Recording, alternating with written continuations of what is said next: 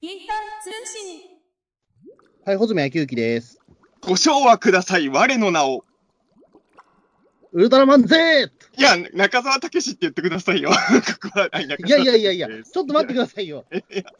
いやいや、だって、穂積昭之ですって言った後は、俺の自己紹介でこれ言ったんだから、これは中澤武史ですって僕が言ってほしいっていうのを汲み取ってほしかったですよ。いやいや、でも、ご賞はくださいって言われたらごめんなさい。でも、それはちょっと無理ですよ。嘘マジで言いたくなるじゃないですか、そんなこと言ったら。まあまあまあ、そういう気持ちはわかりますけど、でも、だからごめんなさい。それはちょっっとすいません。お約束よりも僕の気持ちを今優先させた感じです。ええ完全自己紹介だったからさ。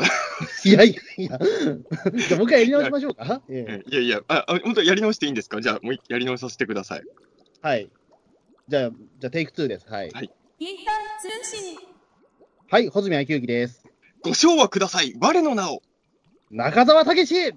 中澤武史はい、ということで、はい、はい始まりました。えーピータン通信でございますけれど、はい。はい。あのーのまあ、このね、ね、あの、なんだっけ、あの、はい飛び出て放送局、僕とあの、再生福地にピリピリ君がやってる、うんあの、飛び出て放送局もね、毎回、それを一応やって、そのうんやりとりを、やって大滑りしたんですよ。え、このご賞はください、やったの？やったんですよ。あ、やっぱみんなやりたくなるんだね。え、これはどっちがやったの？ピリピリ君の方がやった、ピリピリ君の方が先にそれ仕掛けてきた感じですね。ええその時もやっぱウルトラマン Z って言っちゃったんですか、君。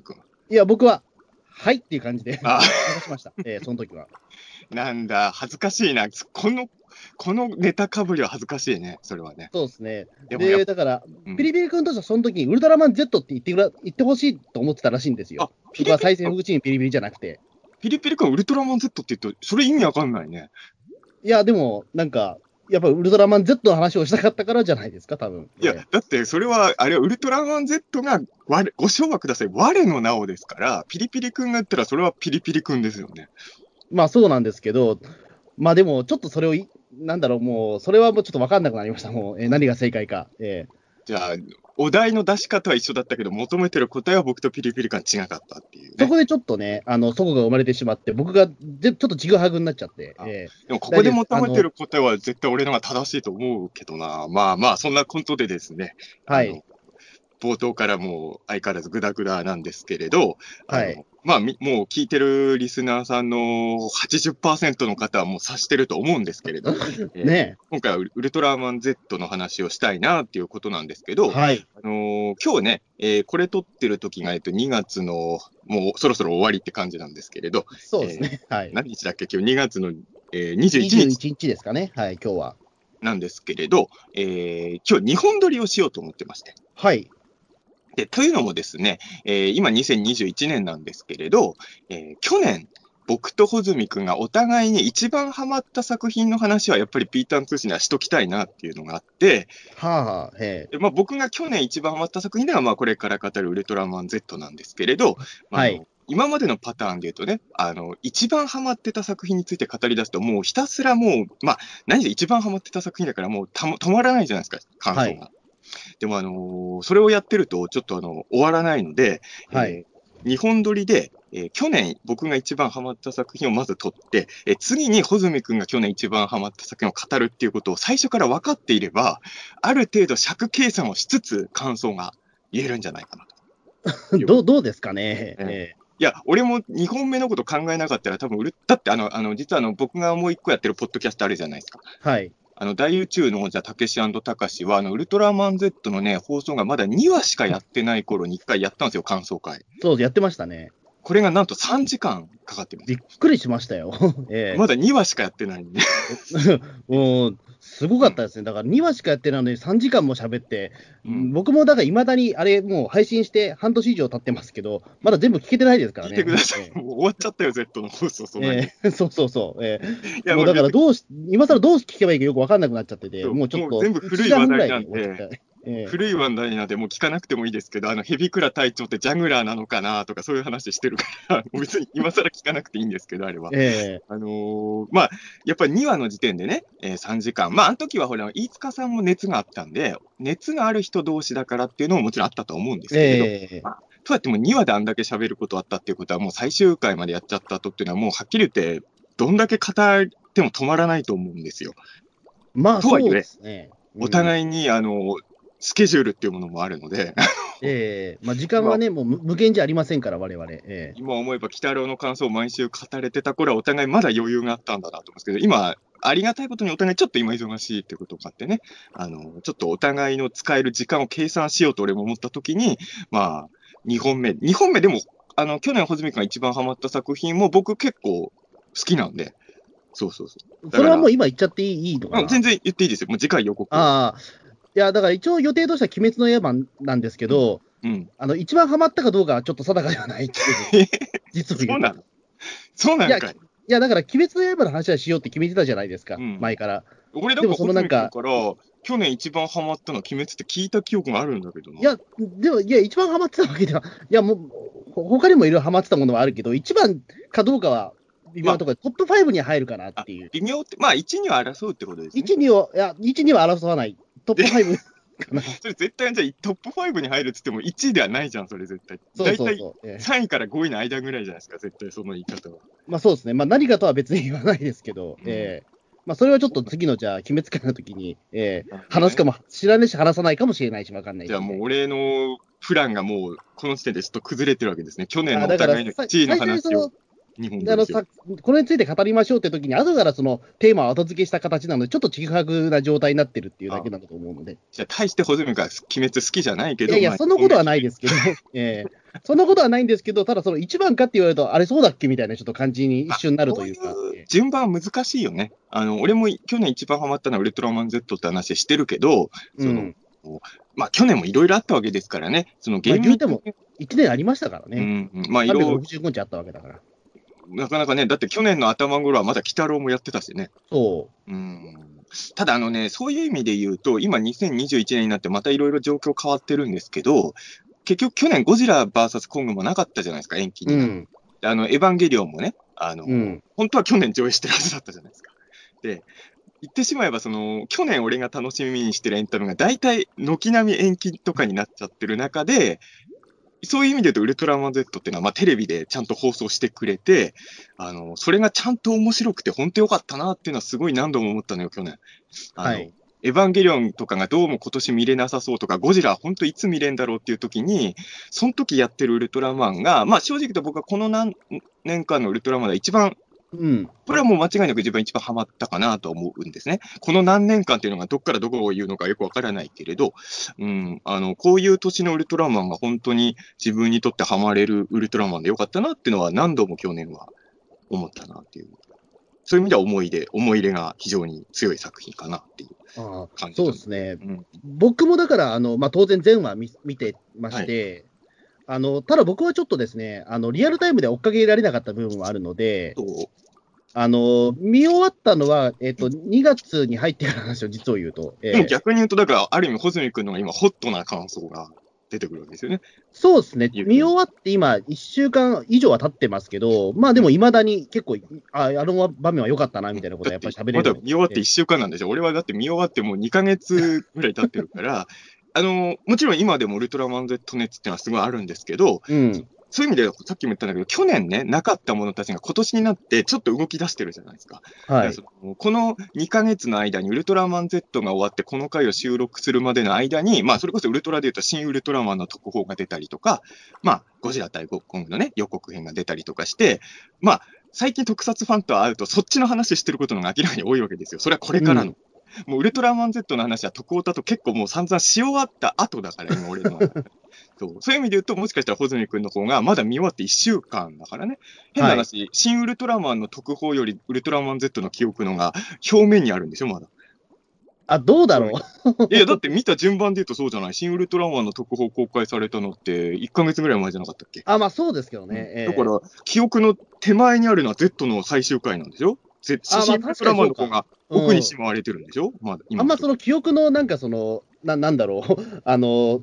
なんかその上上下というか、なんていうか、その前後とか、あんま俺記憶してないから。いや、絶対だって、そりゃ、あの、3日前に食った肉より、い昨日食った肉の記憶の方が残ってるでしょ、そら。あ意外と俺、それないかもしれないです、でも、いや、それは脳の構造が、穂積君人間じゃないですよ、それは。いやいやいやいや、そんなことはないですよ。肉はうまかったっていう、その記憶の中に、い結構一生くたになっちゃうのかもし記れない。憶に強く残ってるものは、もう最近のやつの方がまだやっぱりあるでしょ、それね。あでもまあ、あの両方面白かったから、比較的それは、あのあ面白かったって記憶の中に、比較的それは入っちゃうのかもしれないです、ね。両方っていうのは新ウルトラマンの特報も面白かったってなんです面白かったし、ウルトラマン Z も面白かったし、ウルトラマンっていうカテゴリーの中で同じだから、比較的そこで、ああ、ウルトラマン面白いなっていうところで、僕はちょっとあ。あの落ち着いちゃってるところがあるというか、ウルトラマンっていう器が僕にとってちょっと大きすぎるのかもしれないんですよね、もしかまあ、したら。僕もだからそう、そういう意味で言うと、あの、まあ、新ウルトラマンのとこ、もう正直言いたいことが今いっぱいあるし、まあ、むしろ今一番ホットなやつですけど、ウルトラマン界隈で言えばね、うん、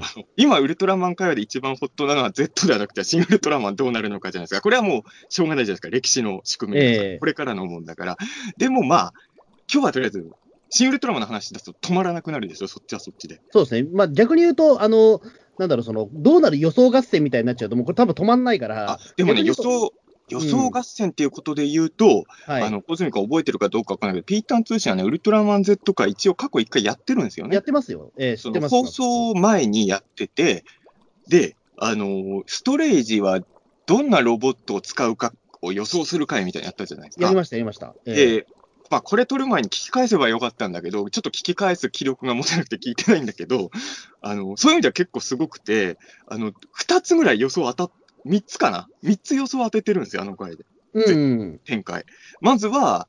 あれ、ピーターン通信で言ったのかな？その前にツイッターで言ったのが当たっただけなの。まあ、あん中でも言ってたと思うんだけど、セブンガーをつ、セブンガーとキングジョーが出てくること当ててるんですよ。そうですね、うん、で、あとあの、まあ、これ、当てたっていう、まあ、あの、ノストラダムスの第4弦に関する五等弁よりは当たってると思うんだけど、あの、ウルトラマン Z はもしかしてエースの子供なんじゃないかみたいな話をピーターン通信でしたのよ。そうですね、それはでも結構中澤さん推してて、確かその大宇宙の王者でもそれはおっしゃってた気が、えなんかその、まあ、名前的にもさ、アルファベットついてる人は、まあ、エースさんと X さんと Z さんしかいないんよね。ああと、うんグレートさんか。グレートさんいないから、で、なんかあの、あ、トサカの部分がさ、ちょっと久々になんかエースっぽいさ、あるわけですよ、ウルトラホーン、ね。そうですね、ちょっと、ま、丸がちょっとその、そう。なんだろう、空いてるわけじゃないんだけど、ちょっと型がついてるっていうか、あんまウルトラの人たちであのトサカの人いなかったじゃない、数としては。ええそのエースっぽいトサカがあって、えー、で、まあ、その、名前も Z 出て、これなんか、隠しネタで、エースの子供とか、なんかエースと関係あるんじゃないの的な話を僕らしたわけですよ。僕がうんした仮説なんですけど、まあ、血縁関係ではなかったけど、名付けをやってるよね。えー、本編では言ってたんで、これ結構、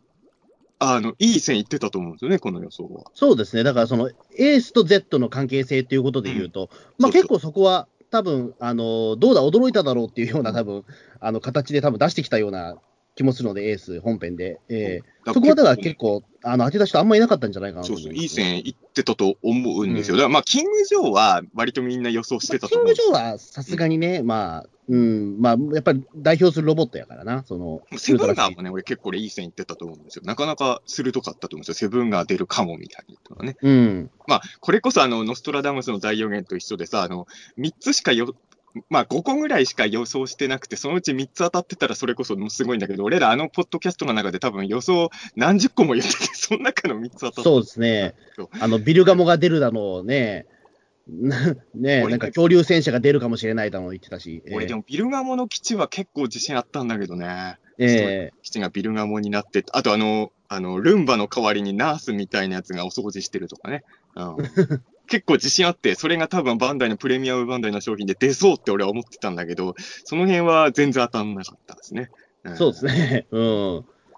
まあまあまあ、そういう感じでね、えーやっぱ予想とか盛り上がっちゃうんで、まあそれこそ、シン・ウルトラマンもそうけど、俺今ゴジラ VS コングの話もめちゃくちゃしたいんですけど、まあ今日はちょっと その辺いはろいろ置いて後ろ髪引かれつつではありますけど、はいあ。と、これが取り終わった後、鬼滅の話もね、えーしなきゃいけないのでね、えーとりあえずウルトラマン Z のね、話なんですけど、いや、あのーでも本当さっきも話したんですけど、まあとにかく去年これで良かったなと思って、本当に。うん、あのーあと、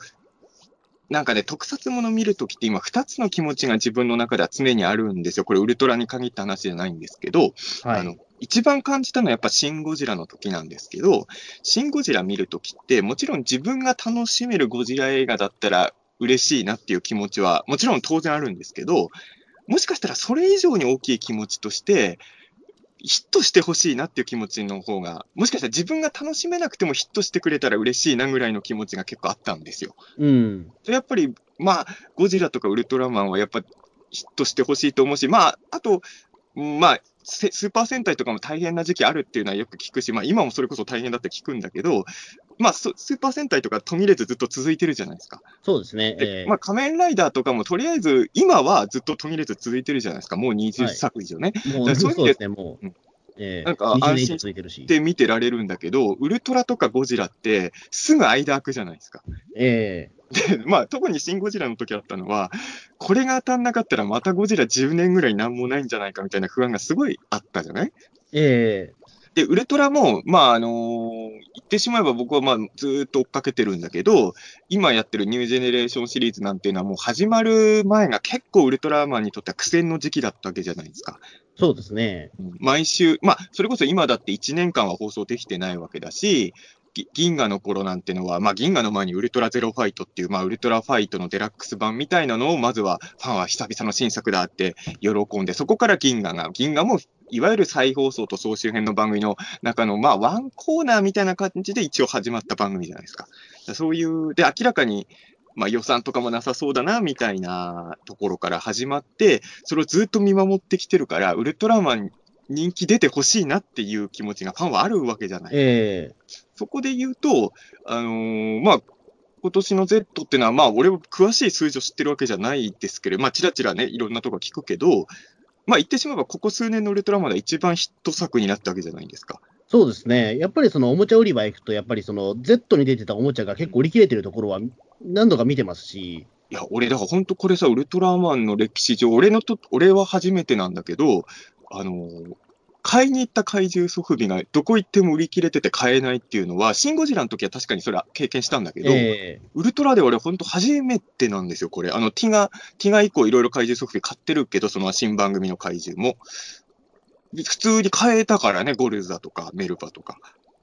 うん。なんか初めて、あの、じぶっちゃこれセブンが放送終わってからだもん、買ったの。あ、本当ですか？あの、放送中は、あの、調布のビッグカメラいつ行っても売ってなくて。おお。そうそうそう。だから、放送終わって数週間ぐらいした時にフラッと行ったら、あ、セブンが売ってると思って、買った感そうです。そんなにセブンがなかったんですね。えいや、本当にね、あの、俺の周りでも買えなかったっていう人がすごいいっぱいいて、結構大変だったみたいです。うん。僕でもセブンガーは、えっ、と、あれでしたね。ウルトラマン Z2 話の時点でもう手に入ってましたね。それどこで買ったんですか？いや、えっ、と、地元の伊東洋華堂です。えへえ。あの、妖怪ウォッチメダルを買いに行こうと思ったら、セブンがあったんで、おセブンがあるじゃんと思って、思わず買ってしまいました。そうめちゃくちゃラッキーだな。飯塚さんとかさ、あのー だから、買えなくて、昔ええウルフェスで買ったセブンガの指人形めちゃくちゃ重宝してたから。まあ、今となるとそっちも貴重ですけどね。まあ貴重なんだけど、ええ当時あの、普通のバンダイの即備買えなかったから、過去のセブンガ商品がさ、でも俺、セブンガの指人形も俺買ってなかったからさ。そそうですよね。セブンガーはだってね、そんな商品が恵まれてる方では絶対ないですからね。それまでも。逆に言うと、今回初めてバンダイのあの通常ソフビで立体化した M15 とかは、う売り切れてないんだけど、俺指人形持ってたのよ。うん。指人形あるけど、普通にソフビ売ってると思いながらね。あの、意外なところで言うと、ブルトンも結構売り切れてた店多かったらしいよ。ブルトンはそうですね。あのーこの前もやっぱり妖怪ウォッチメダルを買いに行った時 やっぱ僕、妖怪ウォッチをかのメダルを買いに行くたびに僕はそのおもちゃ売り場行くんで、必ず。さては、去年一番ハマった鬼滅に勝ってたやつで、妖怪ウォッチだな、こういうやつ。あ、違います。妖怪ウォッチは通年なんで、うん僕は。もうここいや5年以上妖怪ウォッチなんで。まあ、鬼滅より上だったってことでしょ？小泉君の去年の中で。あまあそうですね。ええだから妖怪ウォッチはもう僕にとってはもう通年のブームなもんなんで、それはもう今更上下を決められるものじゃないんで。いやいや、毎年やってるもんでも上限はありますよ、それはね。ええうんまあね、まあそこで言うとだからブブルトンは、でも本当にあのななかったですね。そうそう。だからだからすぐなくなっちゃった気がしますね、確かに。うん、結構 Z 怪獣は何回か入手困難のやつがソフビ出たみたいで、ええまあ、自分が一番認識してるのは、まあ、セブンが、その次がブルトンかな。この辺は結構手に入るのが大変。まあ、ゼブルトンは僕、あの、エクスプラスの持ってたんで、まあ、いいかなと思ったんですけど、でもあの、バンダイのちっちゃいやつだから、あの、初代マンが握りつぶす時のブルトン再現しやすいよね。今のあ、そうですね。ええブルトンが品切れになるっていうのもなかなか、まあ、セブンガーのソフビが入手困難なのも異常事態ですけど、どっちも異常事態ですよね。うん。その辺のやつたちが。いやー、なんかでもやっぱりその、まあ、セブンガーは厳密に言うと怪獣じゃないのかもしれないけど、やっぱ、ちゃんと怪獣のソフビが売れてるってのは嬉しいね。そうですね。うんもう、それはやっぱり、だから、あの、まあ、セブンガーもだから売れてるって聞いて、やっぱ、うんああ、よかったなとやっぱ思いましたし、えやっぱりあのーささっき言った今年のウルトラマンが当たって本当良かったなと思うんですけど、ここ数年ウルトラマン、まあいろんな調整毎年してるんですけど、えうん。言ってしまえばその、まあ防衛隊がいたりとか、あと、まあ怪獣を、いわゆるまあ、怪獣の個性を押し出した話を作っていこうみたいな、まあ、比較的も、もちろん新しい調査もいろいろやってるんだけど、割と僕らがよく知ってるウルトラマンに、この数年では一番近づけた作風だと思うんですよ、個人的には。そうですね。あの、後半はね、はいい、ろんな要素入ってきたけど、俺2話のネロンガ会とか見たときに、なんか、あ、普通のウルトラマン見てると思って感動したんですよ。そうですね、確かに。あの、だから僕、ちょっとその、なんだろう、その自己紹介的にもな長くなっちゃうかもしれないんですけど、ウルトラマンは僕結構通年のブームではなないんですよ、実は。だって結構その離れてる時期もあるし、ね、あるねここ最近でも離れた時期もあるし、ニュージェネレーション実は見てない、そのシリーズもいくつかあるんですよ、実を言うと。一個それ確認なんですけど、見てないのってどれとどれ、えっとね、えっと、銀河と銀河 S 見た、うん、で、X とオブ見てないかな。そう、そこを聞きたかったんだけど、もうこれは逆に言うと、聞き俺にはない感感覚だからき、後でじっくり聞こうと思うんですけど、要は、あはいはい見て。ないってことは、穂積君はその、ジャグラーを知らずに見てるんですよね。あでも、ジャグラーはなんとなく知ってたんで、あそう、でもだからどういうキャラクターかっていうのは知ってるから、あ、知ってはいたんだ、それは。知ってはいるんですよ。うん。ええ。だから別に、あーまあ、なんだろう、あのーただ、ジャグラーがその本編で活躍してる印象は全然ないから、うん。逆に言うと、だから僕は、だからそのジャグラーはもうヘビグラ隊長になっちゃってるんですけど、あだから多分この後オーブ見るとすごい違和感の塊になるかもしれないですまあね。多分そういうことだろうなと思うので、先にだからちょっとそれはオーブを見ておいた方が良かったかなとかね。ええあそこは俺もでも分かんなくてさ、あのーもうこっちは言うてももうオーブ見てるから、オうんーブ前提の見方しかできないじゃないですか。うんであの、Z がそれこそニコニコ動画のあの、コンクールの、あその放送中は、そのコンクールの一人気1アニメ、あれニコニコって特撮もアニメ枠になるんですね。よくわかんないんですけど、システムが。になったりしたじゃないですか。あ、でなんか、えっ、と、ネットの流行語大賞ですか？えっ、と、あの、ニコニコのさ、ほら、あのー流行語大賞もそうなんだけど、ニニコニコ動画の配信してるアニメで、再生数なのかコメント数かわかんないけど、ランキングがマイクール出るんだよね。俺も実はニコニコ詳しくないからよくわかんないんだけど、その、ウルトラマン Z の放送始まった時のクールのアニメでは一番人気だったんだって、ニコニコで。おー Z が。だからその、あの時期やってたアニメで一番人気はウルトラマン Z なんですけど、あの、要は多分特撮ってくくりがニコニコにないのかな？おそらく。まあそんなに数がないですからね、そもそも。そのアニメに比べたら圧倒的に特撮の数って少ないじゃないですか、どうやっても。まあ、俺ちょっとね、ニコニコにあんまりふ、ニコニコの濃いユーザーじゃないので、全然その辺のルールがよくわかんないんだけど、とりあえず一番人気だったんですよ、あの時期、アニメの中で、ウルトラマンそうですね。ニコニコで。で、それでネットとか見てると、ウルトラマン、今まで見たことない人が、Z 面白いってなって、あの、見出してる声とか結構あって、あと他のウルトラも Z から入った人が、Z から入った人はどれ見たらいいですか？みたいなのが結構ネットに声として出てて、あ、そうでですか。そういうの見て、そういうやりとりの中であったのが、その Z が途中で、まあ最初の頃はまだジャングラーがどうか分かんなかったんだけど、うん途中からジャングラーって正体が分かったりとか、あとジードが来たりとかするじゃないですか。うん。で、あれの時に、せっかくウルトラマン Z が、その今までウルトラマン見てなかった人が、あの、見ようってなってくれてるウルトラマンなのに、旧作を見てる人前提みたいな要素が入ってきたのが、なんかもったいないみたいな声も結構、俺の目には入ってて、そうですか？で、俺はだから、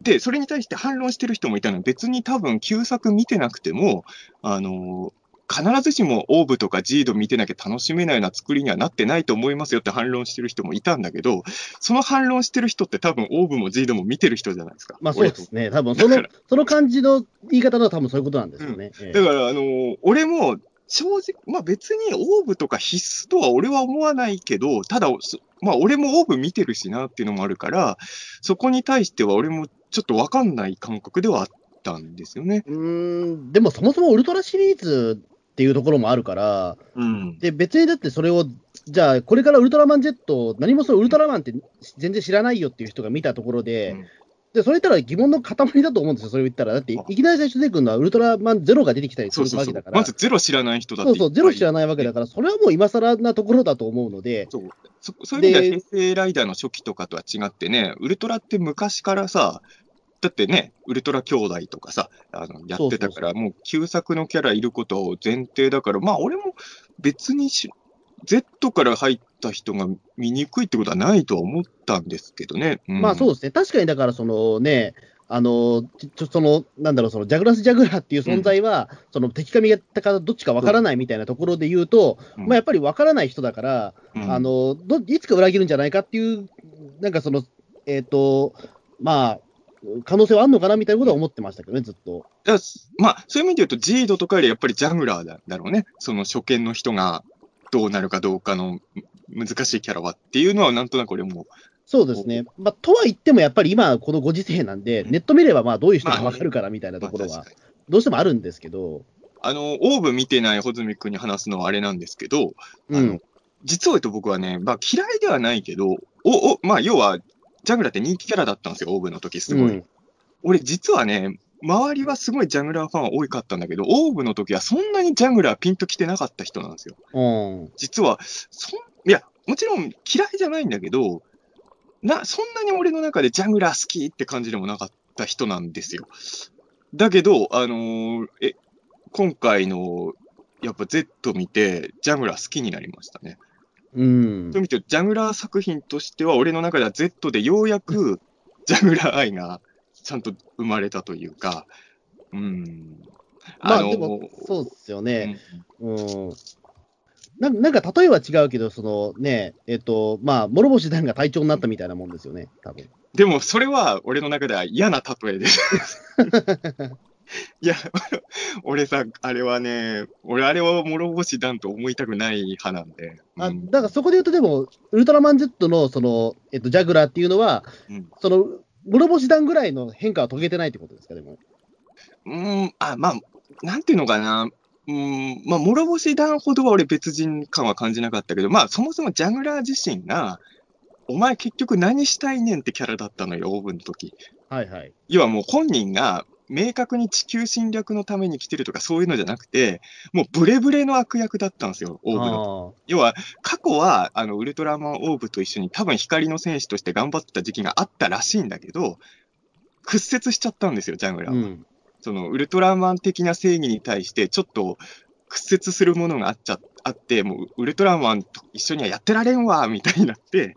ちょっと、でも、完全な悪役にもなりきれないし、みたいな、もうずーっと、お前、結局何したいのよ、みたいなキャラだった。うん。で、そこが多分いいところだったんだけど、ジャグラーの。で、おそらく Z のジャグラーっていうのは、い悩んだ末にジャグラーなりの決着点はこういうことなのかなっていうのを、まあ結局今回またヘビクラ隊長去っちゃったから、別の答えをまた探しに行くのかもしれないけど、ようやくジャグラーなりの一つの居場所を自分なりに答え作ったんだろうなっていうのがストレージなんだと思うんですよ。だから、そういう意味で言うと、オーブの時は最後までジャグラーが何にも答え見つけないまま終わっちゃったような感じだったんだけど、今回の Z でようやく、あ、ジャグラーなりに何かを見つけたんだなっていうので、よようやく腑に落ちたっていうのが俺の中では、うんああ。あったんですよね。うん、だから、今回の Z 見て、さ正直言うと最初は、あのヘビクラ、ジャグラーじゃなくない方がいい派かなぐらいの立場だったんですよ、俺は。ええうん、あの、せっかく、まず1、2話の時点でヘビクラ隊長がすごいいい隊長だったから、うん。なんか、こんな理想の、なんか隊長像みたいな人で言ってんなら、もうこのキャラのまま言ってほしいなとか、正体ジャングラーとか余計なことしないでほしいなとか思ったんだけど、まあ、あの、いざ見ていったら、だんだんそのジャングラーがこのヘビクラっていうのをやってるっていうことがむしろ面白くなってきたんで、うん結果的には良かったですけどね。そうですね。だから本当、まあ、ストレイジって面白いそのチームだなと思うんですけど、うんやっぱりね、メンバー4人しかいないのに、2人ね、あの、まあ、その、人人間じゃないっていうのがもうそもそもあまあそうねっていう。ええまあ、まあそうか。そっか、主人公も一応人間じゃないって言っちゃっていいの人間じゃないから、途中ね、1話の時点でもう。ええ考えてみたら、だから、その、純粋な地球人って女子しかいないメンバーなんですね、ストーリーでね。そうなんですよね。だからそれは結構なんか、なかなか冒険だなというか、ええそうね。でもさ、なんか俺そこもさ、Z のうまいとこだと思うんだけどさ、まあ、チームに4人、しかもまあ隊長がちょっと別枠とすると隊員3人しかいないわけじゃないですか。うん。で、3人中2人が女の人って、なんかその、一歩間違えると、なんか変な方向にオタクにこびたみたいなイメージで見れ、見えちゃう可能性もあるじゃないですか。あ、そう、そうですか？あんまそこは考えたことなかったな。俺ね、見ててそれが、かいや、感じられなかったんですよ、それが。なんか、なんか、なんか時代に無理に合わせて女子をエースパイロットにした感とかが全然感じられなくて。ああ、そういうことか。ええうんなんか、そこら辺がすごいいいなと。なんか、なんかさ、作品によってはね、その女の人をエースパイロットにしてるところがちょっとわざとらしく見えちゃう作品って、俺、あるんですよ。うん。でも、陽子先輩は全然、普通になんか強そうに見えたし、うん。ああ、まあ、な、なんだろうな、あの、そのね、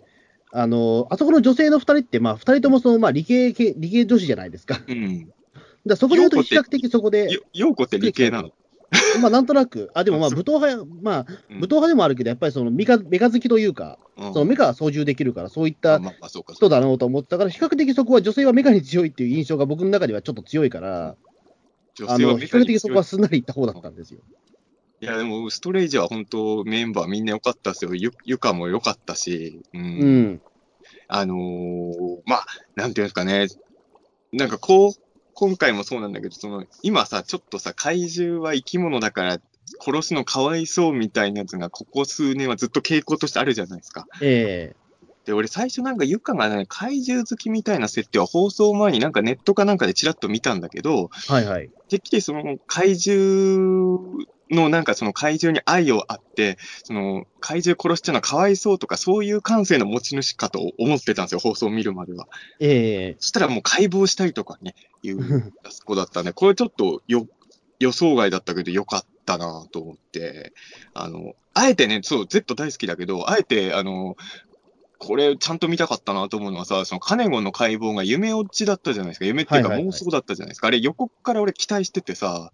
あの、ガチで、まあ、解剖しちゃうわけにはいかないんだろうけどさ、ガチでカネゴンを解剖しようとするユカから、あの、カネゴンを救う話にしてほしかったね、あの回はね。ねえ、確かにね、言われてみれば。だって予告でもうさ、カネゴン解剖しようとするとこ見せてたからさ、うんもう俺あれで結構テンション上がっちゃってさ、そう、妄想かいってちょっと思っちゃいましたけどね、ほんそうん。だからなんか、いいメンバーでしたよ、ストレイジャーどっちも、ね。そうですね、うんまあ4人ってまあ少ないなと思うけど、でもまあ、家督隊とかも5人だったと思えば、まあ、あ、そう。あのーだから、多分予算とかいろんな問題もあって、まあ、これは結果論だけど、あの、ほ結果論、多分、この少人数の編成のチームなら多分、まあ、多分っていうか間違いなく予算のせいなんだけど、結果論としては、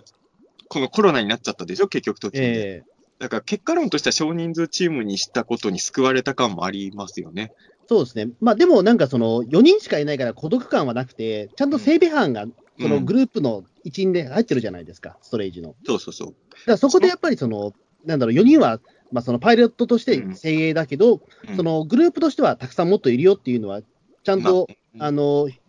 まあ、演出できてたんで、そこは良かったと思いますけど。その辺はやっぱりその今回メインの田口さんもやったけど、実写版パトレイバーの世界ですよね、もう完う全にね。ん。うん。だから、あのーウルトラマンに出てくる防衛チームのリアリティラインがどのくらいかっていうのは作品によって変わると思うんですけど、なんか最初にストレイジのユニフォームの写真とか見たときは、そのウルトラマンに出る防衛チームっていうよりは、なんか G フォースとか G グラスパーぐらいのリアリティラインに見えたんですよ、自分は。そうですね、本当にあの実務的すぎる、うんもうほぼつなぎみたいな感じです。うんなんかウルトラマンの防衛チームってもうちょっとその、なんていうんだろう、ヒーローっぽい衣装になってる人も多かったじゃない。うんそこはもう好き嫌い、まあ個人の好みの問題なんだけど、まあ自分はちょっと、もうちょっと落ち着いたリアルな服の方が好みだから、あ、好みだなと思って G フォースっぽくていいなと思って放送放送始まったら G フォースっていうよりはこれは特殊二課だなっていう、うんなりましたけど、めっちゃ特殊二課感がね、うん、ありましたけどね。うん。でもやっぱり、で、まあ、うん、そうね。まあみんな、同じこ、みんなと同じ感想になっちゃうけど、やっぱり、セブンが良かったんですよ。そうです。ね。うんだか、ら、あの、セブンガーがやっぱりその1話、2話ですごくもうインパクトを残してくれて、で、なんだろう、この後ずっとセブンガー行くのかなと思ったら、意外、途中でいなくなっちゃうわけじゃないですか。あれもだから、その、まあ、あの途中でいなくなるってことは最終回で絶対見せ場用意されてんだなって、こっちは逆にワクワクしちゃいましたけど、うん。その、まあ、セブンガーが見れない間は寂しかったのは寂しかったけど、まあ、そういう意味で言うともちろんウィンダムもいいんだけど、あの、キングジョーがすごい良くて、あの、キング・ジョーは、だから、その、さ最初だから、その、出てきた時うん。あ、すごくなんか、その、セブンガーとかウィンダムは、その、オリジナルのデザインになったけど、うん。セブンガーはだいぶ、あ、じゃあ、その、ウィンダムは、あ、じゃあの、キング・ジョーはすごくアレンジをされて、されてるから、うん。どうなのかなと思ったらうん、意外といい活躍をしてくれたなっていう。ストレイジカスタムね、あのーうん。いや、最初は、別になんかデザイン変える必要ないんじゃないのかなぐらいに俺も写真見たときは思ったんだけど、動いてるところ見たらね、いいです。いやだやっぱりだからその、まあそういう意味で言うと、セブンガーとかウィンダムとはちょっと違うラインになのキャラになってるようには見えるんだけど、いかにも機械って感じがね、やっぱり。そうですねだからあれだけでだって、その、ね、なんかタンクモードとか、その初お披露目した時とか、うんあこれはもうなんかこれだけでなんか成立してるじゃん、話と思って、うんなんかもう。ええやっぱあの、キング・ジョー・ストレージ・カスタムの、えっ、と、初登場じゃなくて、初登場の次の回かな。ウルウルトラマンのピンチを、ウルトラマンがやられそうになってる時に、その前にキング・ジョー・ストレージ・カスタムがバーって立ち上がってる時に、なんかレウルトラマンの歴史がちょっと変わる瞬間を見たみたいな。あのーこれちょっと僕びっくりしたというか、自分の中であんまない感覚だったんですけど、あの M1 号の時に、うん。あのーそのなんだろう、えっと、まあ、キング・ジョーとそのウィンダムで、ひたすらその M1 号を抑えるじゃないですか。うん。で、M1 号これ以上行ったらもう攻撃、ね、街に入ったらもう攻撃するぞっていう時に、それであのずっと飛びてたじゃないですか。うん。で、途中でそのウルトラマン Z 変身するじゃないですか。うんその時僕、あ、そうだ、これウルトラマンいるんだよなっていうとこに、初めてそこで、あ、これウルトラマンだったって思ったんですよ。そうそう。いや、わかるわかる。いや、あのそれまで俺、いやだからどうにかして頑張って、そのストレイジが、そのキング・ジョーとウィンダムで、どうやって M1 号を抑えてるんだろうっていうところで、うんあの頑張れ、頑張れと思ったんですけど、その後ウルトラマン Z が現れて、あそうだ、これウルトラマンがいるから、っていうか、ウルトラマンのを忘れてたと思ったんですよ。いや、わかるわ。初めての感覚だったんですよ。まあ、ぶっちゃけストレンジってさ、ウルトラマンいなくても解決できそうな回が多いじゃないですか。うん。うん、だから、やっぱりそれは今までのウルトラマンとはちょっと違う感覚だし、そうだ、ウルトラマンがいたわ、みたいな、えーこんな感覚なかったぞと思って、俺は。えー今も思ってるけど、これ Z の放送中からさ、その Z 終わったら来年はこのストレージ主役にしてジャンボームエースやればいいのにと俺は思ってたんですよ。本当にあの、ではウルトラマンは帰っちゃったけど、ストレージがね、よよよえっ、とまあ、えー、ウルテリメイトがいたから5号ロボになるのかな、一扱いとしては。えージャンボームエースを作ればいいわけじゃないですか、5号ロボ。まあそうですね。えーで、セブンガーとかキングジョーとかも続投して、もうそれをもう一年見せてくれよって、それを放送中から思ってたし、放送終わってますますそれを思ってますけどね、今は。うん、そうですね、確かに。だから、それぐらい、だから、そのね、あのー魅力があったんですよね、そのメカニックにも。うん多分、あだからあのこ、ウルトラマン Z っておもちゃの売り上げもすごいいいらしいんですけど、キングジョーのストレージカスタムもすごい売れてるじゃないですか。うん。やっぱり、あの、純粋にロボットものとして良かったんでしょうね。で、あの、まあ、ここも好き嫌いになるんだけど、それこそ今、あの、まあ、こっちも大好きだけど、あの、キラメージャーのロボットがもう、ピカピカクリスタルな感じなんですよ。おで、まあ、その、まあ、戦隊のロボットって大体そうじゃないですか。と色がいっぱいついててみたいな。で、それと比べると、ストレージのロボットって全部地味な色じゃないですか。うん灰色とか銀銀一色とか。で、その、この地味な色の、もしくはもう本当にもう、見るからに機械みたいなロボットのおもちゃが、あの、子供たちに売れたっていうのは、ちょっと俺的には嬉しいなとは。あの、ほら、まあ、これガンダムでもガンダムよりザクが好きな人だからさ。ああ、はいはいあはい。のなんかヒーローっぽいデザインのやつよりも、まあ、もっと言うと俺、メカゴジラよりスーパー X2 のが好きだったからさ、ゴジラ。あもう本当に、だからもう、もう、じもう実用的なメカですよね、もう本当に。ええなんかその、ロボット作るときにヒーローっぽいデザインにする必要ない派なんですよ、僕は。うん。まうん、まあ、ただね、そういう意味で言うと、デザインの時点で俺、キン、あの、キング・ジョー・ストレージ・カスタムはともかく、セブンガーってはまんないはずだったんだけど、うん。もう、速攻でハマりましたね。あの、セブンガーの場合は、多分俺のそ想像なんですけど、本来、怪獣と戦うロボットにあの表情をつける必要ないじゃないですか、あの目の。うん。あれはでも多分、その民衆へのアピールとして作った機能なんだろうね、きっとね。うん。まあそうですね。やっぱりあの、一応だからあれですよね、その、えっと、別にそのバリバリの戦闘用じゃなくて、うんあの、一応救護用みたいなところありましたよね、確か。なんか。まあ一応その瓦礫の撤去とかやってたからね。えいや、だから、まあ、でもあれでしょ？あの、ウィンダム作る前はセブンガー一体で怪獣結構倒してたんでしょ？えまあだからそれまではゴメスぐらいの大きさしか出てこなかったからっていうことなのかな。あんまり大きい怪獣はレアな存在だったっていう説明はあったけど、一応なんかそこそこ50メートル級の怪獣がいなかったってわけではないらしいので、ああ。頑張ってセブンガーが50メートル級のなんかも、いやだからこの多分最終回に出てきたマジャバとかはセブンガーが倒してんじゃないですか。ああ。どうなんですかね。まあでもロケットパンチも意外とね、あれなんか名前あったけどちょっと忘れちゃったんですけど、ロケットあれ結構パンチはでも強いじゃないですか。ええガス、ギガス一発で倒してますからね。そうそうそうそう。だからそこそこ強いから多分あれさえ食らわせればでも倒せた。ロケットパンチは確か3話の時点でつけた新兵器ですよ。あ、そうだ。あ、そうかそうか。だからええ1話の時点ではロケットパンチなしで、多分マジャバとかダンカンとか倒してるんですよ、きっと。どうやったんだ？まあダンカンといつ戦ったか知らんけど、え ダンカンってと思いましたよね、ちょっと。え そうですね、うん。どうやって倒したんだろう、ダンカン。頑張ってセブンガで3分間以内にちゃんと倒したんでしょうね。そうですね。3分間っていうね、制約もあるから、セブンガンに関してはな。ここら辺もでも昔のウルトラマンと同じでいいですよね。3分で怪獣と戦うロボットで、あの、愛すべきデザインで、もう本当主役の器が、で、まあ、もう最終回見たら完全確信犯なのも分かったけど、結局あれはモゲラオマージュなわけじゃないですか。まあね。ええやっぱ俺でもモゲラオマージュはなんかやると思ってたけど、もう露骨に。でも、ええバコさん乗せて腕ドリルにするってそこまでやるとは思わなかったですよ。どっちもやってきたと思って、その、だから、ちょっとあれは感動。いやまあ、俺ねそうっすね。まあでも、うんねまあもちろん元ネタが分かってらもっと感動するけど、まあでもあのシーンは普通に良かったですからね。いやもちろん。普通に見てても面白いと思うんだけど、スペゴジ知ってる人はもっと上がるじゃないですか、あれやっぱり、ね。え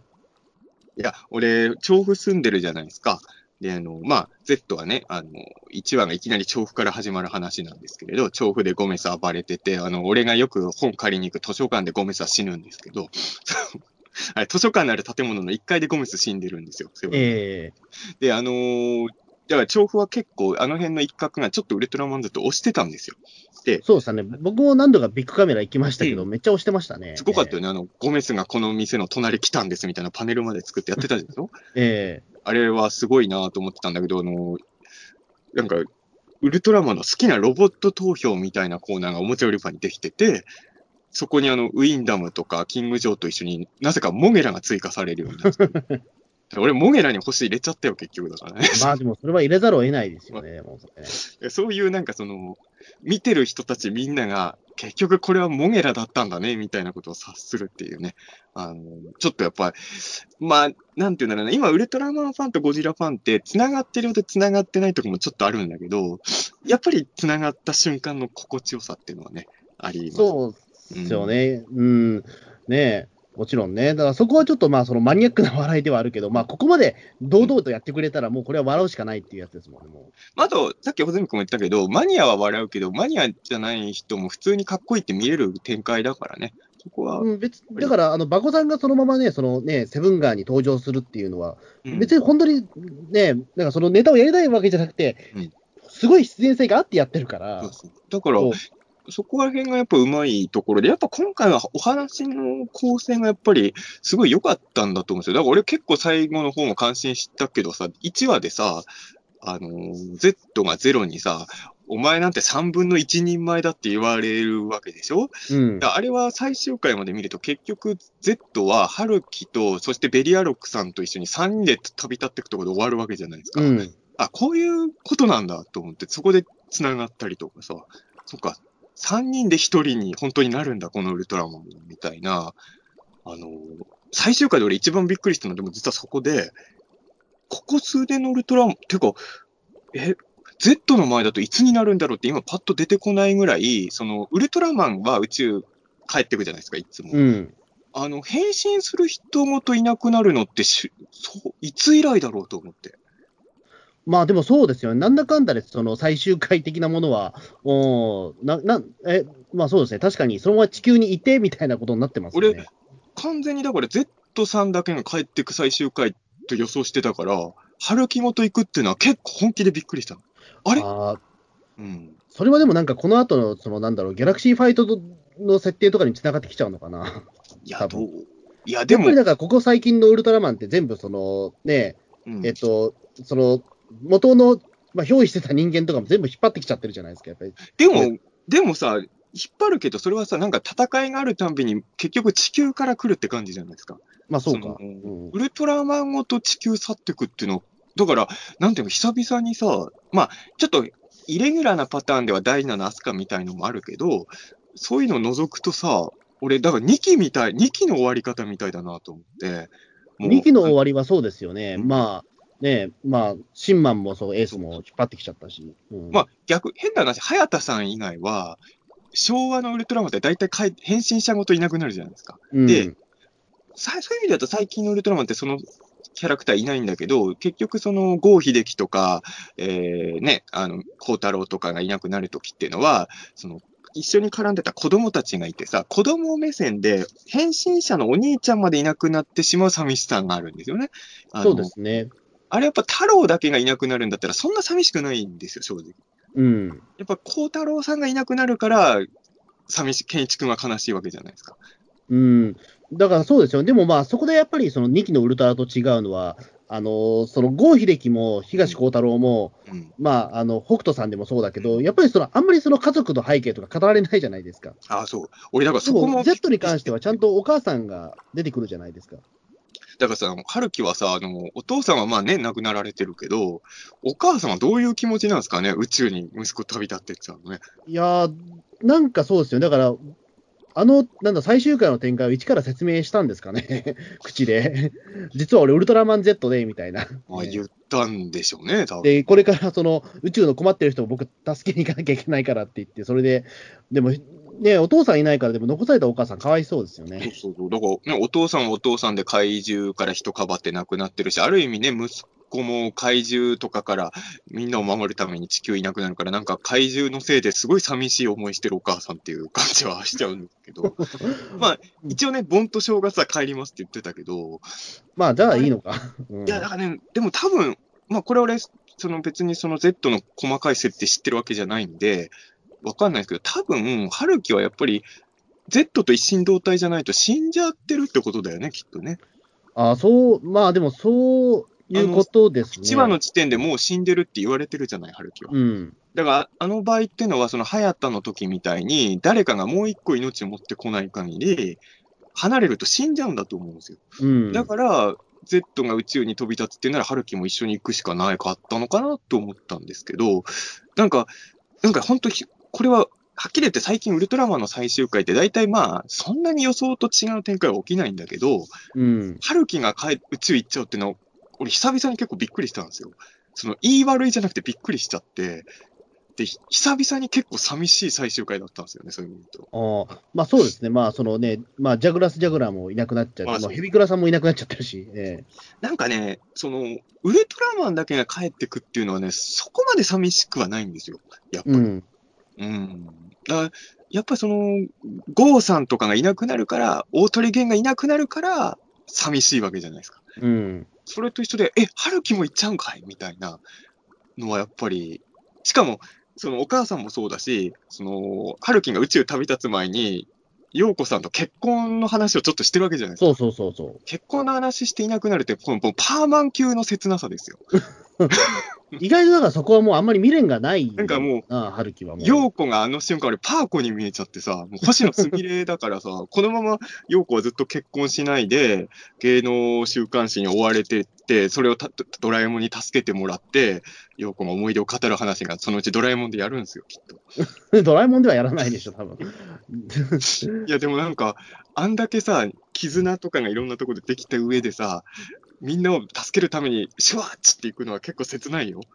なんかいろいろ多分その間にね、済ますことがあったと思うんですよ。そのお母さんのこと、陽子のこと、いろいろと済ますことがあって。多分間にいろいろあの描かれてないところでいろいろあったんでしょうけど、ええあそういうことを考えると結構、なんか、だから忘れてたの、この感覚は。そのウルトラマンとのお別れっていうのは俺も毎年見てたけど、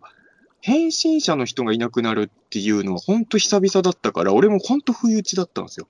で、うん。子供の頃以来なわけですよ。そういうもん最終回を見たの、ウルトラマンで。そうですね。あ、そうか、太郎、あ、俺、レオとかの最終回見たのは大人になってからなんで、あれなんだけど、うん太郎の最終回とか、帰ってきたウルトラマンの最終回見た時の、うわーっていう感覚を、本当10に、下手すら20年ぶりぐらいに味わっちゃった。ああ、でそうですね。まあ、2期のウルトラもだから、そのね、あの、大好きなお兄ちゃんがいなくなったっていうやつも、うん結構その、なんだろう、あの、こっそり、そのいなくなっちゃってるパターンも多いから、うんその、二郎くんがね、おーいって言ってくれたりとかっていうこと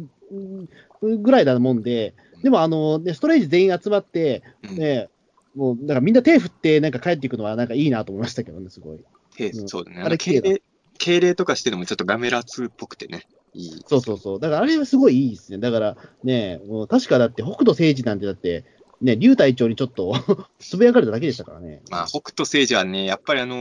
ー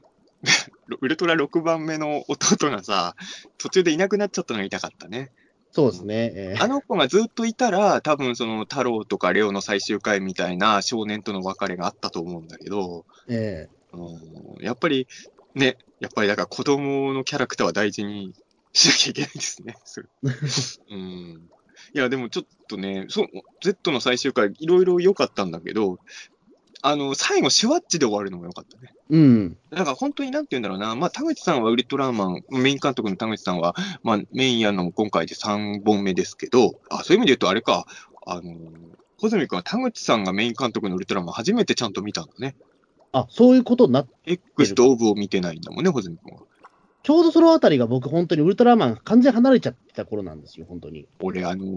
個人的には、うん。あの、Z がちょっと乗り越えてく、塗り替えてくれたけど、Z の前に一番ハマってたのは X なんで、うん。ぜひ見てほしいですけどねあの、逆に言うとね、オーブは、今思えば面白か、面白いんだけど、よくあるパターンなんだけど、前のシリーズ好きな人って次のちょっと入り込めない時あるじゃない。うん。俺、X が好きだったから、オーブは面白いけど、ちょっと乗れないとこもあるぐらいのテンションで当時は見ちゃってたんですよ。だから多分ジャングラーにも厳しい目で見てたのかなってのはあるんですけど。うん。そうですね。うん。でも本当 Z は見やすいなと思ったのは、なんだろう、すごくその、敵の設定とかもシンプルだなと思って、普通に悪いやつだったしね。そのそう、普通に悪いやつだし、で、別にそれってね、ゼネブロでしたっけ、名前が。うんセレブロ。セレブロ、セレブロは、別にだってそれまでウルトラシリーズとか、あんまりその知らなくても全然すんなり入ってくる悪役じゃないですか。そうですねなんか、目的もそ、だからその、なんか最近の敵役ってちょっと自分なりの正義を持ってたりとかそういうのが多かったじゃないですか。うん。でもセレブロって完全に愉快犯だし、まあ目的も結構面白かったよね。はあの、えー自分の、自分たちの開発した武器でね、破滅させるのが楽しいみたいな。うん。俺でもそこはうあの、非常になんか、なんだろう、小物感がいいですよね。だから、その、うん言ってしまうと。ええ最後解剖されちゃうわけだもんね。うん。うん。だからそこはだからすごくその入りやすいし、で、その、そこだけで完結した感があるからうんいいと思ったし、で、そのやっぱりウルトラマン Z のキャラクター自体も、そこまでめちゃくちゃ強くなっちゃいけないところもあったと思うんですよね、うん多分。うん。だから、あの、だからやっぱりそのね、あのね、ベリアロクさん、結局ベリアロクさん頼みみたいなところも、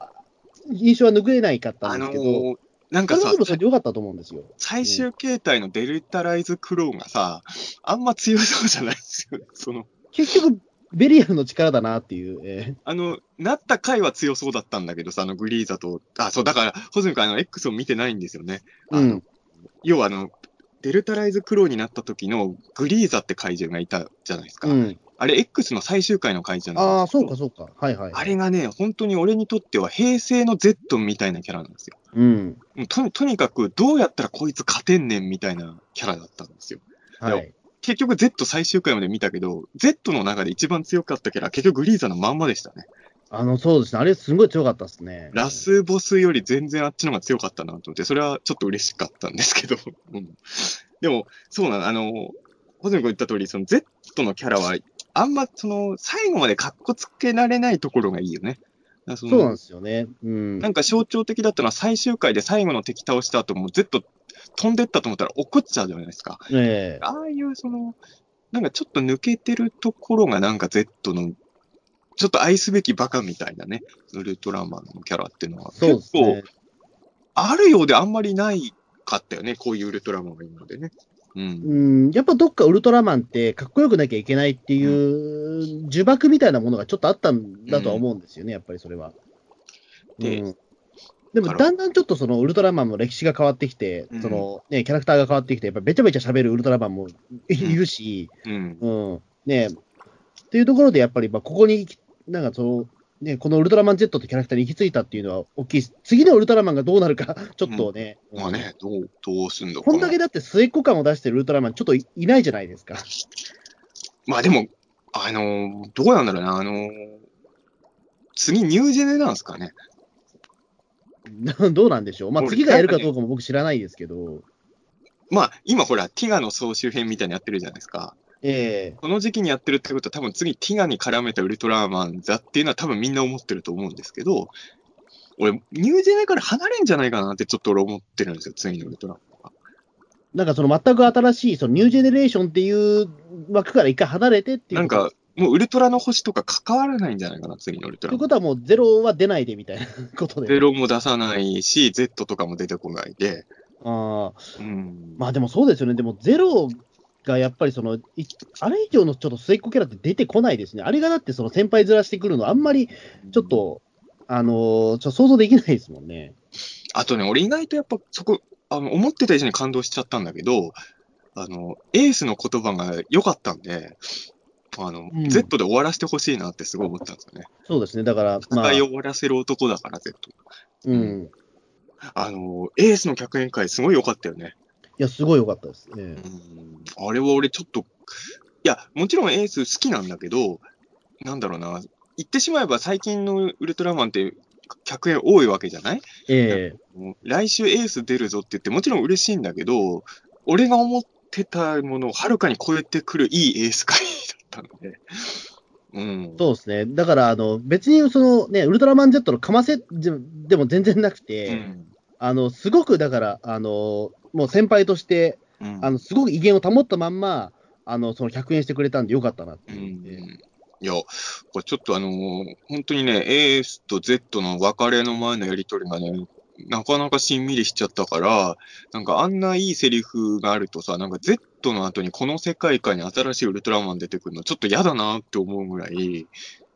なんかエースの願いになんかジーンと来ちゃったんで、なんか次のウルトラ、いや、俺最初さ、ティガの総集編を今やってなければ、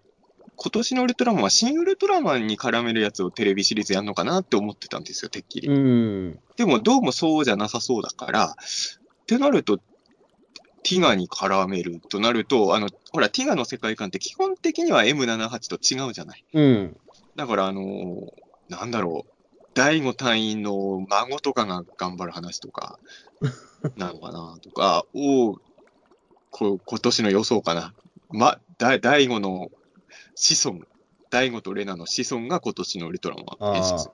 ティガの、うんティガのメダルとかで。なんですかね、もう25年ぶりにまたジャニーズ事務所からウルトラマンがみたいな。いや、でもそれはないんじゃないですか。ないかな。いや、あ、だったら面白いですけどね。今の総集編、大住君見てないですか？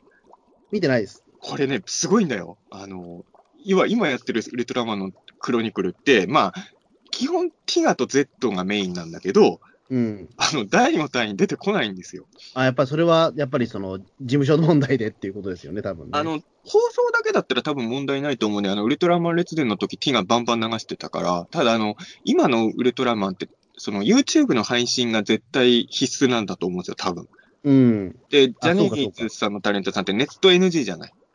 まあ今、だいぶ変わってるかもしれないけど、でもドラマはまだ解禁されてないんかな。多分そうなんだと思う。俺もその辺詳しいこと知らないけど、ちょっとなんか多分、契約が特殊なんだな、多分それは。うんだからおそらくネットで配信することを考えて、だからオープニングの主題歌も、あの、レナとか入間隊長とか出てくるのに大の出てこないんですよ。これすごいですよ。で、あの、1話で、だったらさ、いや、俺そういう総集編作るんならさ、よくある特撮シーンのさ、なんか怪獣とウルトラマン戦ってるシーンだけ繋げればいいと思うんだけどさ、なぜか結構ドラマパート使うのよ。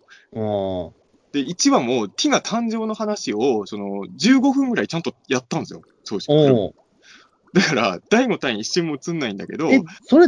できるんですか？俺、ティガの1話は一応見てるからわかるけど、第5単位出ないとあれ成立しなくないですか？全くあれ。だからガッツの人たちは第5とか言ってんだけど、ええ第5は一切映んなくて、で、ナレーションで、あの、その時ガッツの第5単位は光に包まれたってナレーションだけ見て気がつくとティガンがいるんです。これはなんかあれですね、その、ウルトラマンコスモスで主主演俳優がなんかあっちゃった後の、あれみあ、なんか彷彿とさせるような。な。んかす、まあ、ん感じと別にね、別にな長野君は別になんかあったわけではうん。全然ないから、誤解はしないであれなんですけど、えまあ、杉浦さんも別に何もなかったってことは後でなんもなかったですけど、まあちょっと当時ね、えうん。ーいろいろ、えいや、まあ、俺もやっぱり見たときはその送信編思い出しちゃったけど、いや、俺だから、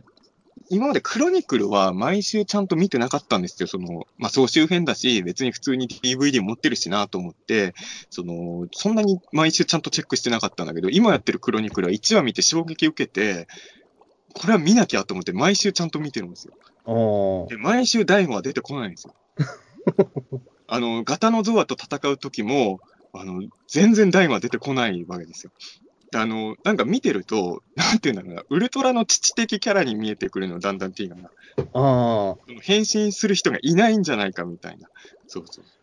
ー、なるほどな。いつもなんか怪獣が暴れてたら、突然光り輝いてティガが立ってるんで。そうそうそう。ああ、でも意外とそれでも面白く見見れるもんなんですか、やっぱりでも。うーん、どうなんだろうね。まあ、これこそ、さっきのその、ジャグラー知らない人が見たらどうなんだろうっていうのと一緒で、俺はもうティガ、あもう俺ティガめちゃくちゃ好きだから、その、シリーズによってはそれができないのもあるんだけど、ティガって飽きるってもう、ちょっとカットされてもどこカットされたか分かるぐらい好きなんですよ、ティガに関してははいはい。だから、はっきり言ってもう何度も見てるから全然見れるんだけど、逆に言うと、これからティが入った人は意味わかんのかどうかちょっと心配かな。うん。その、まあ要は、要は、今回初めて動くティが見てる人も、まあ、特に子供にはいるじゃない？きっと。うんちょっと実はだからそういったその、ね、配信ができないっていう事情もあるから、ちょっと今見づら、すごくなんか見づらくなってるっていうのはよく聞くから。うん、俺は今でもティガにある種希望を感じてるのは、ほら、今配信メインの時代になって、ツタヤとかがどんどん潰れてってるじゃないですか。そう。俺、ティガはあの、ツタヤの救世主になってほしい。あ だから、配信では見れないティガがありますよっていうのを、ツタヤは押してほしいよね。あ、近くの木をね、ティがなくなっちゃったんですよ。え ティガ置かなきゃダメだよ、俺。ティがなくなっちゃったんですよ。えだって他のは配信で見れんだから、と思ってさ。え ねえねえでもティがなくなっちゃったんですよ。もう、いやだからもう、ティガの DVD ももう、だって結構10年以上、20年近く前に出たやつじゃないですか、もう。うん、そうね。だからもう真っ白になっちゃってて、あどうすんのかなと思ったら、ね、買い直すのかなと思ったらなくなってましたね。あら、でも、多分今のね、その、クロニクル見てる人はティガ見たがってると思うよ。うん、まあだと思いますけど、実際だって今、ね、この、ね、Hulu とかでもいろいろ配信はしてるけど、ティが配信してないから、逆に言うとちょっとり、ね、見れなく、なんだろう、その、ね、配信では見れないから、逆にもうこういうとこで見ないとしょうがないじゃんっていうのは思うんだけ多分、ウルトラシリーズの中でも今、変な話、見てる人の少ないシリーズの方になっちゃうよね、このままだとティガはど、ね。そうですね、負けぞりでダイナもね、ちょっと、まあそうだね見れなくなっちゃってるっていう、この悪循環もありますけど、ええいや、だからなかなか大変なんですよ、今の。まあだから多分、つ今度や、今年やるウルトラマンはティガの世界観だとしても、ジャニーズの方はまあ配信ありきだと、まあ多分出せないと思うんですよね。うん。そうですね。まあね、うん。まあでもなんかね、でもちょっとなんか、うん、うん見たいなっていう気持ちはありますけど、ええなんか劇場版でね、第5隊が帰ってくる話をやって、あの、テレビシリーズはおそらくジャニーズの方じゃない人たちで、ティガの世界観でやっていくっていうのが僕の予想ですかね。あうんあ、そうですね。うん、全然関係ないですけど、うんあの、えっ、と、飛び出て放送局の方で再生副チームピーピー君と、うんそのウルトラマン Z の話をしたときに、うんあの、ウルトラマン Z のイメージって、あのちょっと手越し優也感あるよねって話をしたことが。もうそれは僕は全力で反対しますよ。それはもう名誉毀損ですよ。そのなんでですか？手越しあんま好きじゃないですか？いや、まあ、ぜまあ、好きじゃないですね。あ、そうですか。いや、なんか、あの、俺としては、なんか、そのウルトラマン Z は、なんか、手越優也と、なんか、田中圭が合体した人だな、みたいな。ええその、春樹はちょっと田中圭っぽい顔してるから。え、俺間違って好きじゃないって言ってたら申し訳ないけど、天越さんってあの、ジャニーズ辞めた人でしょ？やめた人、えあの、プレイボーイの人でしょ？えまあ、え違うの？え、プレイボーイの人って何？いや、俺、ジャニーズの人、そんな詳しく知らないから、間違ってたらやよくないなと思って。あ、ああの、だいろんな女性タレントと噂になってた人でしょ、手越さんって。まあまあ、でもそれはなるでしょう、でも。うん。うん、まあ、それは Z と全然違いますよ。いやいや、だから、いや、全だから、イッテ Q のイメージだよ、僕は。言ってるのは。一滴俺手越見てないっちゅうねん。俺、あ、出た大河ドラマよ、出たよ、見てない。ない。この、このやりとり。りは、えーうんもうこのやりとりは、だからあれですよ、もうそのまま再現しますけど、じゃあ、あれ、大河派なんですね、だから中田さんは。まあ、そうですね。あの、一滴をまともに見たことほぼないですね。ああ、そうですか。僕は、あの、もうイッテ Q 派なんで、えーい妹さんのコーナーは何回か見たことあるけど、それくらいかな。うん。えーうん、ちょっとだから、ちょ俺っとウルトラマン Z のそのキャラクターって、最初ちょっとチャラ男っぽかったから、えあんまり詳しいことは言いたくないけど、ほら、俺 AKB も好きだからさ、全然いいイメージないんですよ。あ、そうなんだ。あ、意外ですね。あ、そういうもんなんだ。意外じゃないわ、そんなもん。いや、僕、イッテ Q のイメージがすごく強いから、手越優也は僕すごく、あの、愛着があるタレントさんの一人なんですけど、えまあまあ、そこら辺はもうみ埋まらない、溝が埋まらないーまあ、そこはちょっとね、すいません。わ僕が話し出したのが悪かった。え ーでもなんかその最初ちょっとウルトラマン Z ちょっと、あのーちょっと弾けたキャラクターだったじゃないですか。こんなキャラクターだったんだっていうところが、結構最後のあたり落ち着いてきた感じがして。まあ、その、1話の、その、春樹とのファーストコンタクトのシーンはすごい良かったじゃないですか。えやっぱり、確かにあそこはリアル、笑いどころだけどリアルなさ、無理やり作ったギャグシーンじゃなくてさ、たし確かに宇宙人なんだよなっていうのを久々に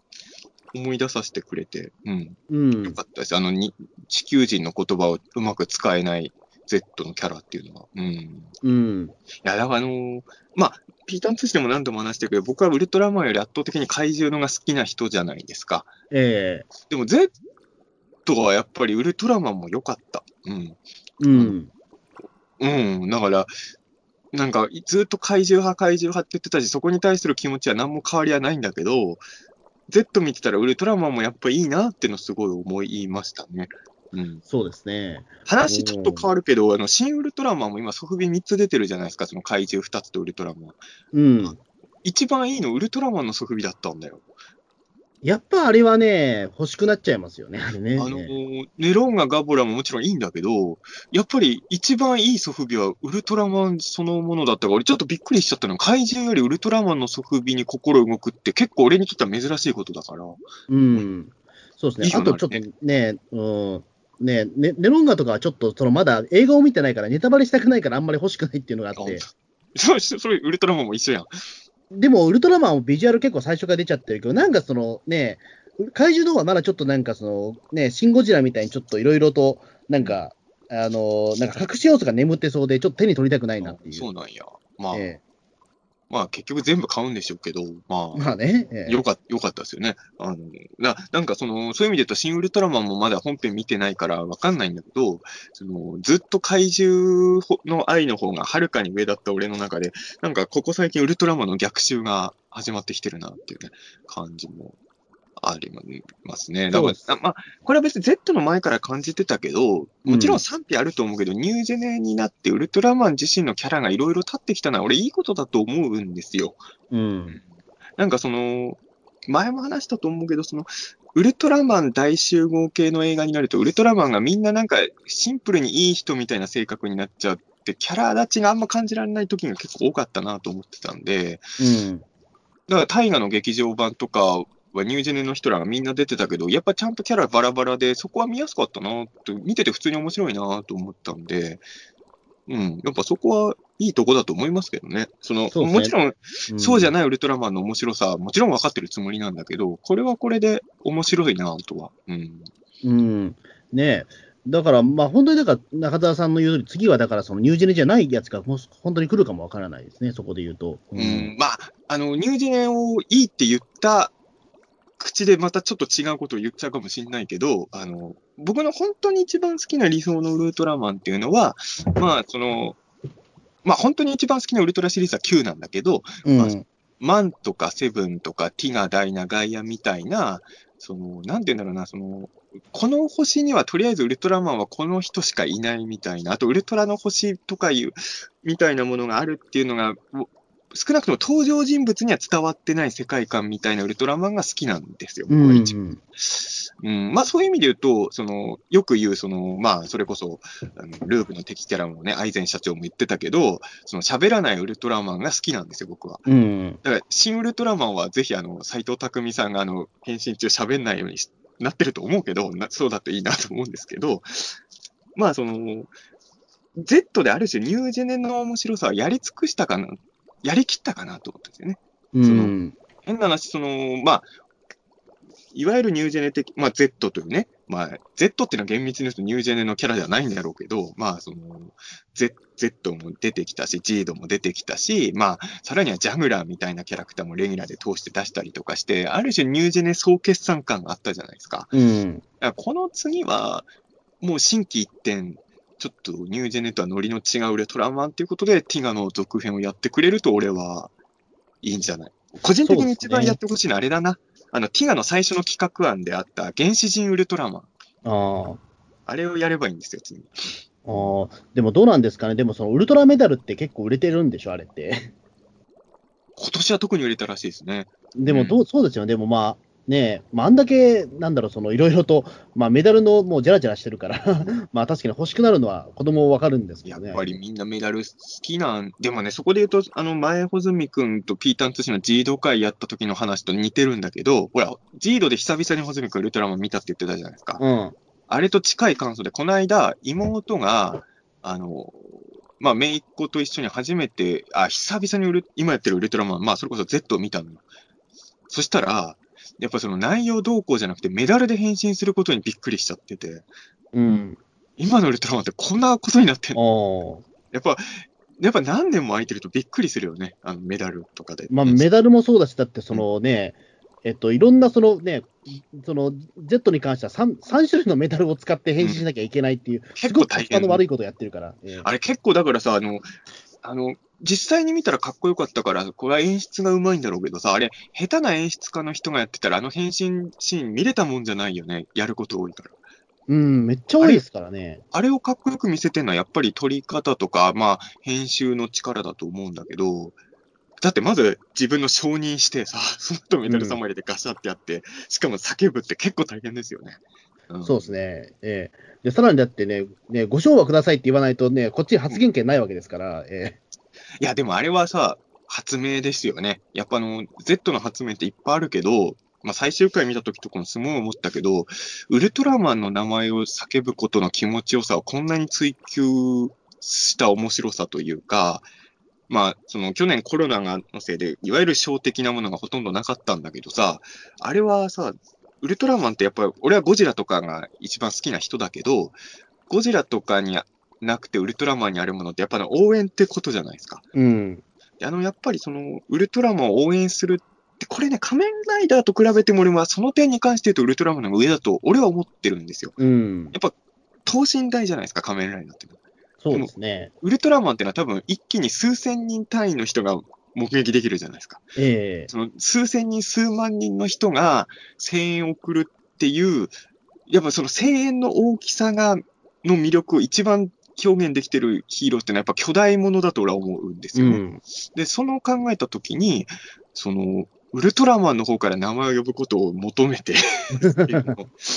しかもそれ最初の頃はちょっとギャグっぽくやってるじゃないですか。ええで、最初からあのギャグっぽく、最初ギャグっぽくやるから入っていきやすかったんだけど、ギャグでやられたことが最終的に熱くなるってなんか一番燃えるやつじゃない。うん。でなんか最初からかっこよかったら、そんなに感動しなかったと思うんだけど、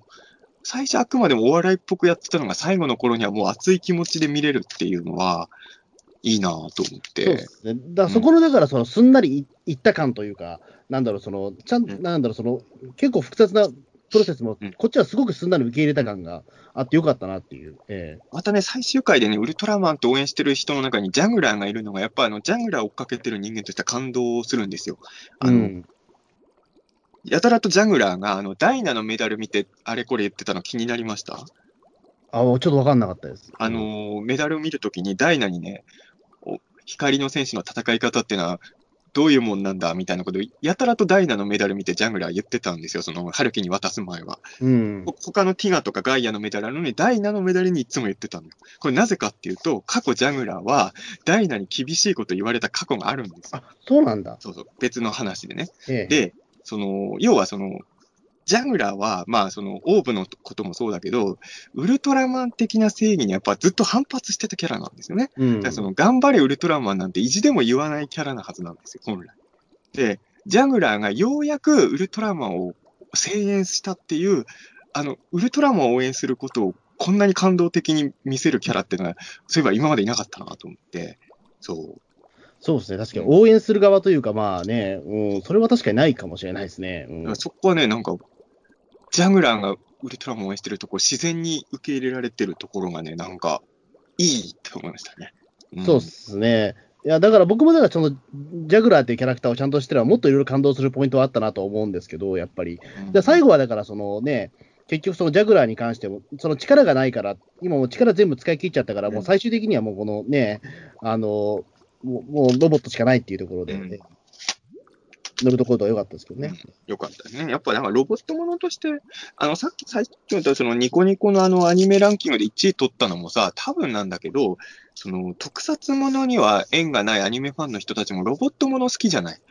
でその、うん。実写のロボットものとして普通に出来が良かったのが多分、いわゆる特撮ファンじゃない人の心も捉えた、あれなんじゃないですかね、多分。なんか、もうウルトラマン Z のスタッフにガンダムの実写版とか作らせればいいのにと思うんだよ。まあう。そうですね。でもまあ、でもガンダムファンはでも、それも望まない可能性もやっぱあるから、じゃあ、ボトムズでいいよ、ボトムズ。いや、だもうそれもわかんない。俺、ね、ボトムズはさらに俺、ガンダム以上にわかんないから、俺実はガンダムよりボトムズ部活なこと言えないけどさ。うんいや、でも多分、おそらく、いわゆる、まあ、いわゆる特撮ファンじゃないアニメファンとかにも、ちょっと間口が広かった要素は多かったですよね、そういう意味で言うとね。そうですね。まあ、僕の方はでも、その、なんだろう、タイムラインを見てる限りだと、うんまあ、ウルトラマンジェットつぶやいてる人はいつもの人しかちょっといなくて、うんその、新しくファンになった人って俺見たこと、見てないんですよ。そうなんや。俺は結構いたよ。なんか。あ、そうですか。だから、まあ、僕が今ちょっとそのフォロワーさんが、そのなんだ、アニメ好きとか、その特撮好きじゃない人が多いからだと思うんだけど、ただ単に今、僕のその仕事の関係上で今、えーまあ、そうなんです。だから、ここあれでさ、新規ファンの人 Z いっぱい入ったけど、その、シン・ゴジラの時は、その、いわゆる、なんて言うんだろう、まあ、一般っていう言い方が正しいかどうかわかんないけど、そういう層の人取り込んだじゃないですか。うんで、ウルトラマン Z は、多分今までウルトラマン見てなかった層も取り込んでるんだけど、まあ、別ジャンルのオタクの人たちですよね、今回取り込んだのはね。そこは多分違いだと思うから、多分その、アニメファンの人とかがほとんどフォロワーにいないと入ってこないのかもしれないです、この感想は。そうですね。だからちょっとそこはね、うん、まあちょっとこん、まあ今コロナ禍だから、そのなんだろう、アニメファンの人と会うことがあんまななくなっちゃったから、うん。でもそういう時はでもちょっとウルトラマン Z の話とかちょっと振ってみたらなんか、ううんん、あなんかあんのかなと、ちょっと思ってますけど、ちょっと、ん？とにもかくにもそのネットでしかその感想を聞けてないっていう状況なので、まあね、そりあ。の、もう少し多分ね、なんかいろんな人の感想を聞きたいなっていうのは正直あるんですよ。けどね、確かにあの、そういう意味で言うと、あの、ウルトラマンでは初めての経験で言えば、ある作品の仕事、まあ、要は、えっ、と、何年か前に仕事の打ち合わせしてると、あの、みんなが亀止めの話をしてる時期があったわけですよ。うん。なんか、その、低予算の作品が俺かかってるの多いから、なんか亀止めみたいになればいいんですけどね、みたいな話をやたらいろんなとこでされてた時があったんだけど、あの、ウルトラマンの話題が、まあ、シン・ゴジラもなったことあるけど、うんもちろん最近だと鬼滅の話もよく出るけど、その、初めてね、去年ね、全然その関係ない仕事の打ち合わせで、ウルトラマン Z みたいになればいいんですけどねって言われたのあ、よ。本当ですか？びっくりして、ウルトラマンのこと言われたの初めてだなと思って、その特撮とかじゃない仕事の現場で。うんだからその、普通に全然特撮とかじゃない企画で動いてる人からしても、ウルトラマン Z が商業的に当たってる例として、インプットされてんだと思って、あー結構それはびっくりしたね。去年のびっくりしたこと。うん。俺、それはないかな。だから、その、なんだろう、その、周りが、その、ウルトラ、その、特撮ファンの人はすごく推してるのはわかるんだけど、その、他の人の俺、声は全然聞けてなくて、うんその、もちろん、だから、その、セブンガーが売れてるっていうことは知ってるんだけど、ただ、なんか、それ以外のところで、ウルトラマンの話を僕、あんまり聞いてなくて、本当に。あ、でも、唯一あれだった。池袋歩いてたら、うんあの、この星を守りたいって言ってる人がいた。そ それは何歳ぐらいの人ですか？えっと、なんか30歳くらいのお人が、なんか、20代じゃなかったと思うけど、うんうんこの星を守りたいっていうふうになんか、ただ歌ってるわけじゃなくて、あのなんか叫んでる人がいた。それは本当に守りたい人だったんじゃないですか？うんどっちだろう、ウルトラマン Z のネタなのかな、どうなんだろう、なんか、それは俺ちょっと判断つきかねえなちょっと突きかれるなんですけど、あでも、こ流行ってんのかなと思って、その時に。なるほどね。うん、それはありました。ええまあちょっとね、俺、まあ俺もそういう意味で言うと、まあほとんど聞いてるのは特撮ファンとかなんですけど、まあ、うん。でもまあ、まあ、まあ特撮ファンでも、あの、言ってしまえば、ま、ここ最近離れてた人が戻ってきてるとか結構俺の周りでも多かったので、それはでも、本当そうだと思います。うん。え。で、まああと、さっきも言ったけど、本当にその、全然特撮と関係ない仕事の現場で Z みたいに当てたいって言われたんで、そう、その、それちょっとね、おもちゃがかかってる仕事だったんだけどえ、ああ、普通におもちゃ関係の界隈にいる人は、今年のウルトラマン元気だっていうのは、そのよそから見ても伝わってたみたいですね。うん、うね。まあね、まあありましたけど。うん。そうですよね、確かに、そこはね、うん、だいろいろとその商業的にはやっぱりお、おまあ、当たったんだろうなっていうのはわかるし、えまあ一応ね、ネット流行語大賞6位ですからね。うんえそうですね、食べるんごの歌にい、ね、勝ちましたからね、びっくりでしたよ、その時、ええあ一応あの、もちろん上位はほとんど鬼滅人だったんですけど、あの、ネズコより上ですからね、ウルトラマンだとね。そうですね。まあ、ネズコってって思いましたけどね。まあだからあれですよね、俺も、正直言うと俺も別にそっち系のオタクじゃないから、あれなんだけど、その、あれの表彰式のネットニュースとかが結構やっぱみんな見てたみたいで、結構だからいろんな界隈に注目されたんですよね、そのオタク界隈にはね。そうですね、まあ、ぶっちゃけでもニコニコの、あの、そのね、ネット流行語大賞って、まあ、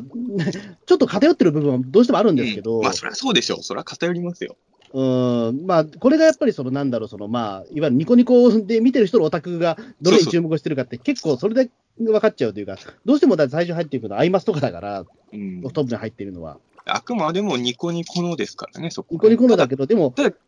逆に、うんでも本当にその層は今までウルトラマン見てなかった見てなかったはずだから、そう、それはすごいなと思いました。これは俺は本当にすごいと思うし、あのーネット流行語大賞のあの授賞式の、えー、と、受賞し翌日見たら田口監督のフォローしてる人1万人ぐらい増えてましたしね。うんだからやっぱり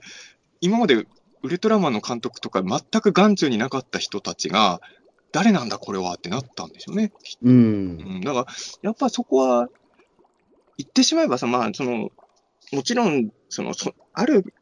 この層だけを取り込めばいいっていう考え方もあるのかもしれないけど、多分最近特撮でそれを一番成功させたのは間違いなくシン・ゴジラだと思うんだけど、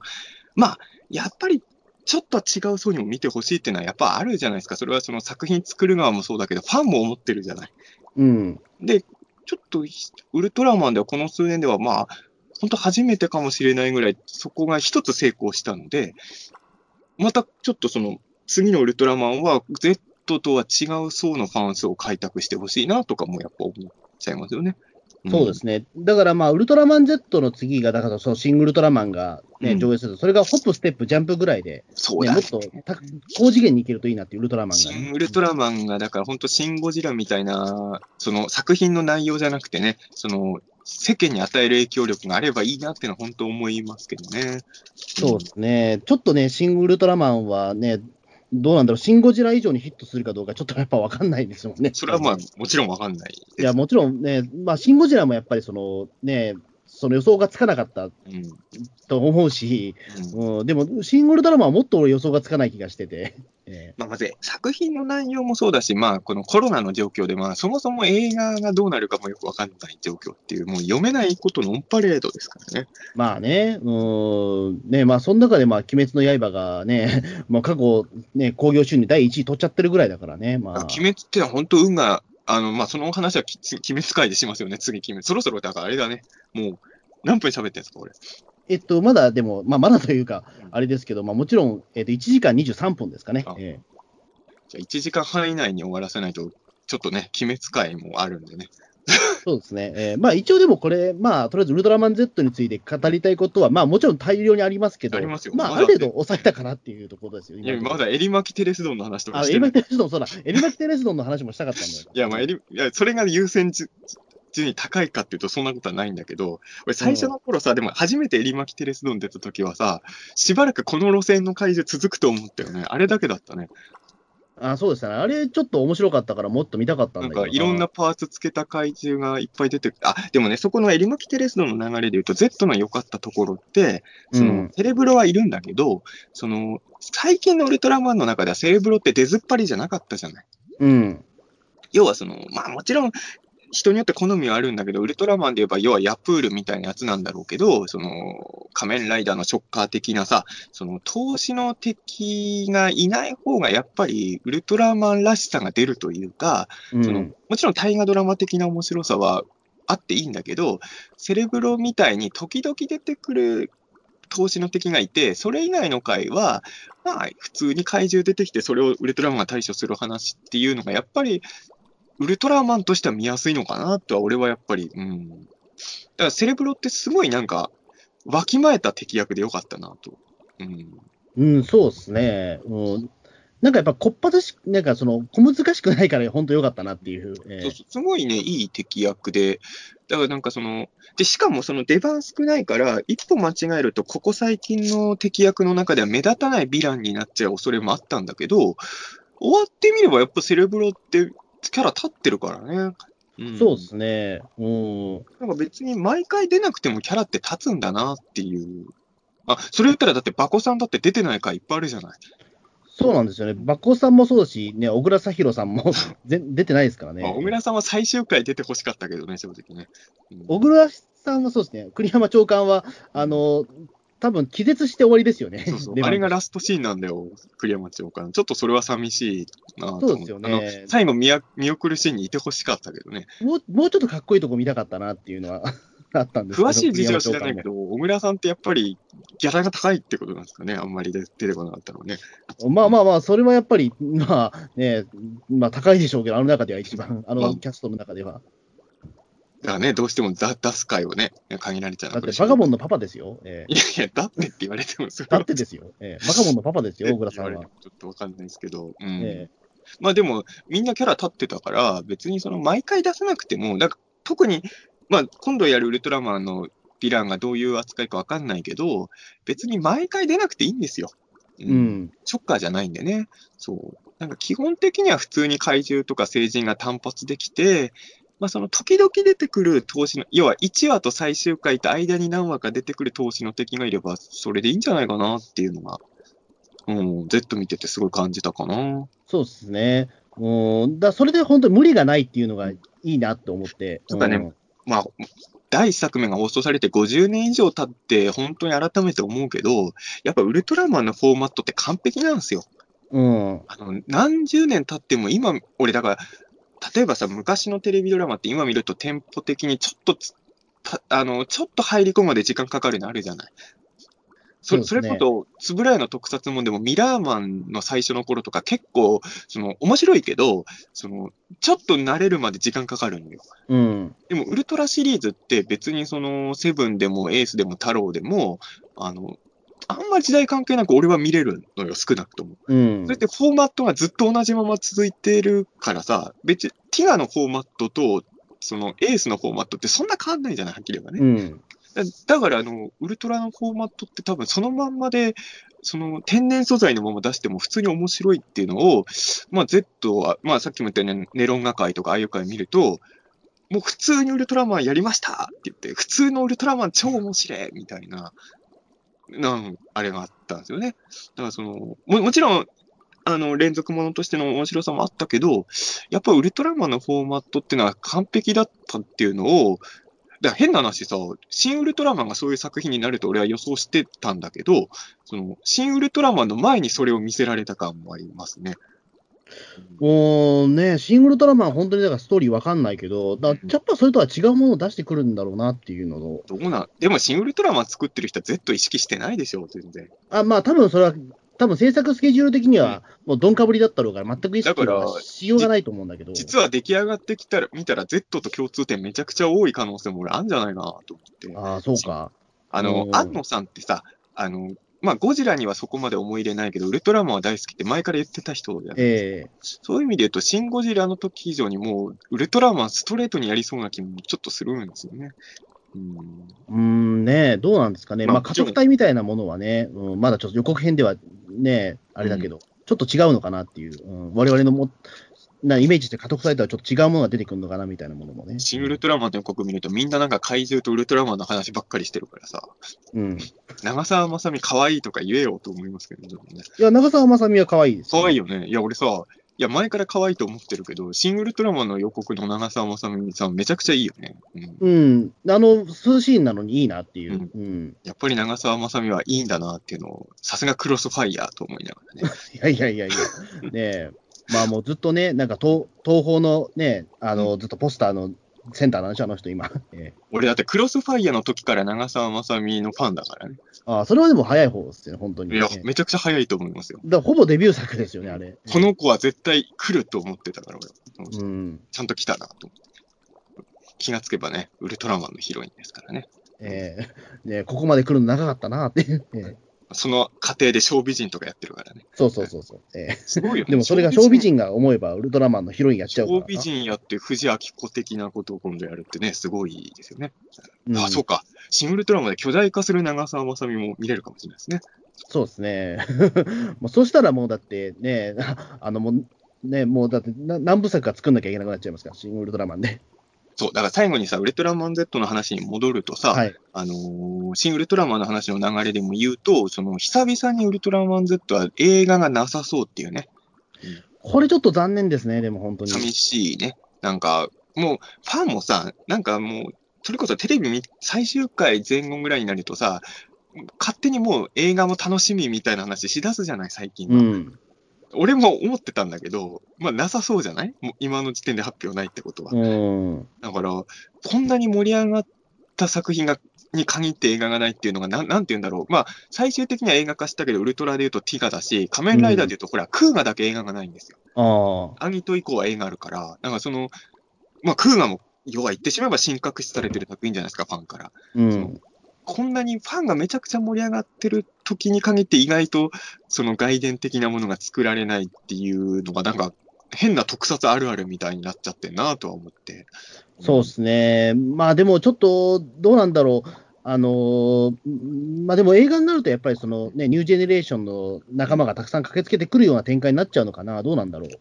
あと、あそれの、はそれでちょっとまた違うのかなとも思いつつも。うん。まあ、あとほらメインライターの方がね、Z は亡くなられちゃってるっていうのが俺はやっぱり、やっぱり、やっぱ Z って脚本が良かったと思うんですよ。うん。で、今までだったらそのテレビのメインライターの人が劇場版の脚本やってたじゃないですか。ええそれがないっていうのがちょっと、まあ、仮にね、ティガの時みたいにテレビが終わった後に映画をやるとしても、それはもうないわけじゃないですか。その吹原幸太さん脚本のウルトラマン Z ってのはもう二度と見れないわけじゃないですか。ええなんか、なんかね、それが悔しいよね。あの、そうね。まあそう、そういう意味で言うと、世界観同行じゃなくてさ、その、まあ、メインライターの人じゃない人の脚本の劇場版っていうのがちょっと、なんか、いや、もちろんやってくれたら喜んで見に行くけど、うーん、なんか悲しいなっていう。いや、ほんとさそう。Z もちろんみんな面白かったんだけど、正直 Z の中で好きな回何本か選ぶ、それこそ5本ぐらい選ぼうとしたら、多分4本ぐらい吹原さんの脚本会に俺なっちゃうんですよ、正直。うん。そんくらい良かったんで、うん、まあ、ごまあね、こればっかりはどうしようもないけど、まあ悔しいなっていうのは。うんなんかね、総集編でいいから、なんかその劇場でやってくれたりとか、次のウルトラマンと抱き合わせで、それでもいいのかもしれないですけど。そうだね、あの小太郎みたいなの出してね。そ うそう。なんか、それはちょっと、なんか、一応作ってほしいなっていうのはありますけどね。なんか、総集編でも、やっぱりその、えっと、ストレイジとのお話って、まあ、うん結構いい感じでやっぱ終わったから、結局だからそ、のね、うん、人類の兵器によって地球は、あの、未曾有のね、うんあの、その被害に陥られたっていうのは、非常にあれはいい話だから、Z の総集編を映画館でやるっていうのは賛成ですね。でも、テレビ見てて普通にさ、このシーン映画館で見たいって思う特撮が Z すごい多かったんで、うん。うん、確かに。あと、多分シアタス調布でやったら、あの、ビッグカメラの脇のシーンとか、田作りのシーンでもう拍手を切るじゃん、絶対。うん。え劇場でやってほしいな。そうですね。ちょのっと、総集編でも多分人は入ると思うんですよね。いや、全然行きます、全然。間違いなく。うん。新ウルトラマンにぶつけてもいいよ。それはそれでまた、ね、松竹 VS 東宝になるから、またそれはちょっと複雑な話になるややこしいことでかい、あれ、それびっくりしたけどさ、映画のそう会社もそうだけどさ、新ウルトラマンっておもちゃバンダイ以外からも出んのね。ああ、すごいな。いやうんなんかだからいろいろ、なんか今、いろんな意味でウルトラの歴史が変わってるのかもしれないですね。ね歴史の転換期を僕らは今見てるのかもしれない。ウルトラのね、長い歴史を見たと。ウルトラも55年目ですからね。うんうんうん。でもまあ、本当は個人的な要望なんですけど、ニュージェネは Z で終わりで俺はいいかな。あの、うん Z が最後の戦士で、うちを平和にしてくれるんで。で、次からのウルトラマンはニュージェネから離れたものがまた新しく、あの、ニュージェネみたいに、あの、ファンからずっと支持されるやつが続いていくと楽しいなって僕は思うかな。で、あの、ニュージェネの続編は、